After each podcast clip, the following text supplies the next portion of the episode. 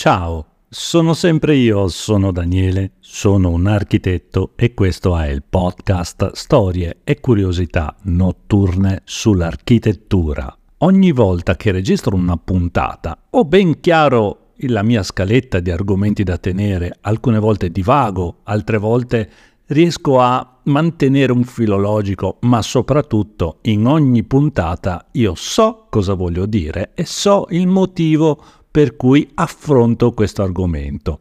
Questa è la prima volta, direi, in assoluto, dopo oltre 35 puntate, che francamente non so darmi una risposta.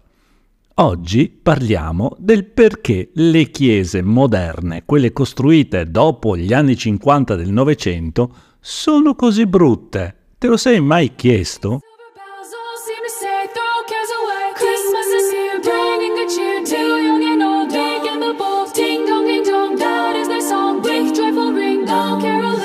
Seems to hear words of good cheer from everywhere, filling the air. Oh, holy Paul, raising the sound.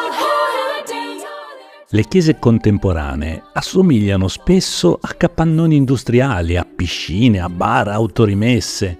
Non hanno quasi mai una facciata e i campanili sono un labile ricordo. All'interno poi sono spaesanti, assettiche, come le sale d'attesa, e al posto della cupola c'è un soffitto che non fa pensare certo a Dio, ma fa pensare all'inquilino del piano di sopra. I rosoni, quei magnifici vetri colorati, incastonati nella pietra, ormai sono sostituiti da lucernai. E le immagini sacre che fino hanno fatto? Sono diventate opere d'arte astratta che rimandano una vaga spiritualità senza nessun tipo di trascendenza. È un puro omaggio al minimal. Vogliamo parlare degli altari che sembrano usciti dal catalogo IKEA? Insomma, l'orrore dei nuovi edifici di culto è il pegno che la Chiesa paga alla contemporaneità. Dopo il Concilio di Vaticano II, essa, la Chiesa, ha dismesso le forme della tradizione. Non abbiamo più le chiese come una volta, insomma, belle, ornate, in vari stili, gotico, classico, barocco, ce ne sono tantissimi. Abbiamo perso queste forme, preferendo quelle un po' più ardite, quelle stravaganze architettoniche, o peggio, si aprono alla burocrazia delle commissioni urbanistiche, dove dei semplici impiegati comunali o regionali o provinciali decidono la forma che deve avere il nuovo luogo di culto. Eppure ce ne sono tantissime. Nella seconda parte del Novecento, a Milano, ce ne sono state costruite quasi 300 di nuove chiese. Ma avete notato una cosa strana? Oltre al fatto che molte di queste nuove, di nuovi edifici, luoghi di culto, sono eh, oggettivamente brutti, ormai la gente non ci va neanche più. La gente ha bisogno del luogo di culto per sentirsi ispirare e queste accozzaglie di mattoni, vetro e cemento e metallo non sono più ispiranti, non trascendono il divino. Spesso diventa più famoso il nuovo museo costruito, e ne abbiamo parlato come quello di Bilbao, di Frangheri eh, e altri, che le chiese. Se dovessimo pensare a una chiesa mm, relativamente recente da visitare, mi verrebbe in mente... Ehm, la Sagrada Famiglia Barcellona, che è stata proprio ultimamente, in questi ultimi anni, terminata e quindi è aperta anche al pubblico in tutta la sua bellezza. E siccome lei è stata costruita in più di un secolo di lavori, ha mantenuto l'impianto originale, sebbene abbiano iniziato a, a strattizzare alcune forme pensate dall'architetto originale Gaudì.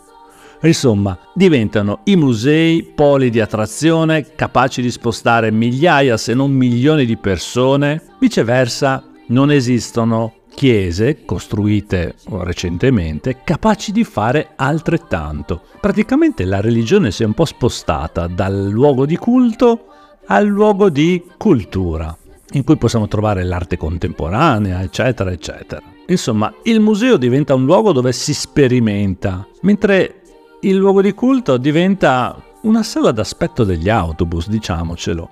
E quindi abbiamo frotte di fedeli che partono in pellegrinaggio. Se un tempo andavano verso Chartres eh, o Notre Dame, eccetera, ora vanno al Guggenheim di Bilbao o alla Tate Modern di Londra per adorare i loro nuovi idoli. Che sono questi i nuovi idoli, i nuovi quadri, le nuove opere, sono queste le nuove reliquie della contemporaneità. Insomma, è complicato parlare delle chiese mm, della modernità perché è spaesante. Ci sono edifici religiosi bruttissimi, sembrano dei panettoni, delle stazioni degli autobus, dei treni, sembrano delle multisale con multifunzioni, insomma sembrano di tutto furché una chiesa.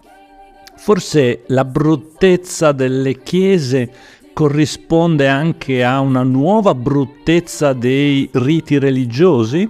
In fondo abbiamo sempre detto che l'architettura è espressione della nostra contemporaneità, della nostra società. E se noi costruiamo edifici brutti è perché siamo delle persone brutte, persone intese come società brutta, una società culturalmente povera, una società che non ambisce ad aspirare oltre. Ma come abbiamo visto prima, questo non è propriamente vero, perché siamo capaci di creare opere immense, ma sono dei musei, sono delle nuove cattedrali laiche e non più religiose.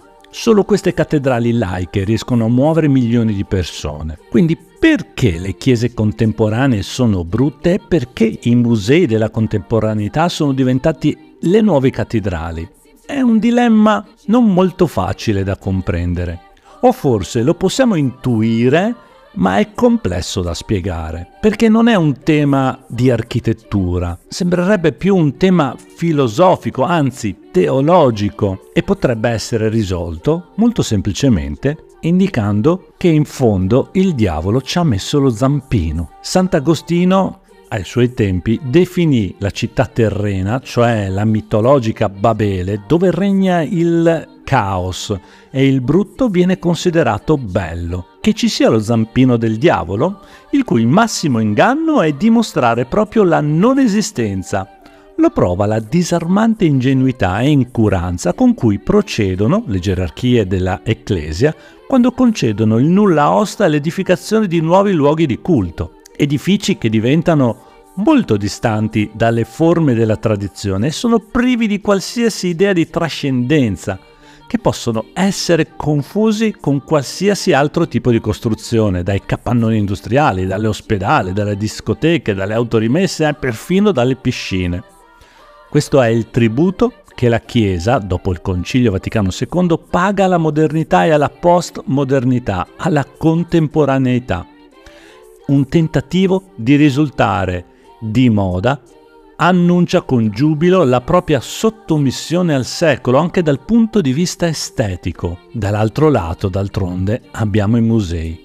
Ogni città che si rispetti, anzi direi ogni paese, ogni borgo sperduto ad ogni latitudine del globo ambisce ad avere il proprio museo del contemporaneo. Che poi se ci pensate bene è anche un ossimoro particolare, è un museo ma è contemporaneo, nel museo stanno le cose vecchie ma sono contemporanee.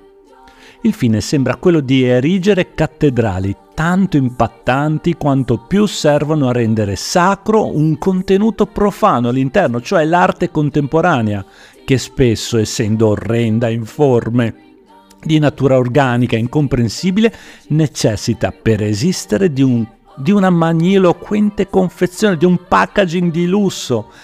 Insomma, in soldoni si tenta di risacralizzare oggetti che per loro natura sono dissacranti, che sono gli idoli da adorare di una religione dell'umano.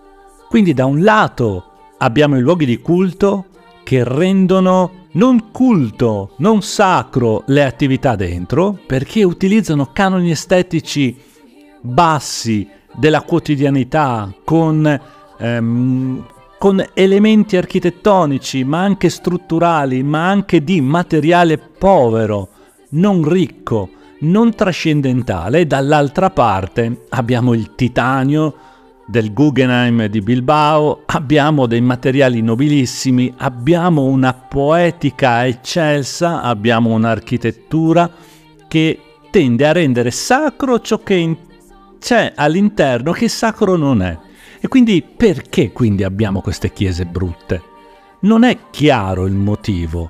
Certo è un calo di tono, un calo di stile, una mancanza di veri teologi e filosofi che potevano arricchire i concetti nuovi dell'edilizia e del sacro. È un mistero questo, è il mistero dei nostri anni. Ciò che non è sacro lo rendiamo sacro, ciò che è sacro lo rendiamo profano. È innegabile questa situazione, ma non è facilmente spiegabile il motivo. E se sai perché, scrivilo nei commenti. Dimmi la tua opinione Lascia un segno del tuo passaggio e ci rivediamo alla prossima puntata del podcast.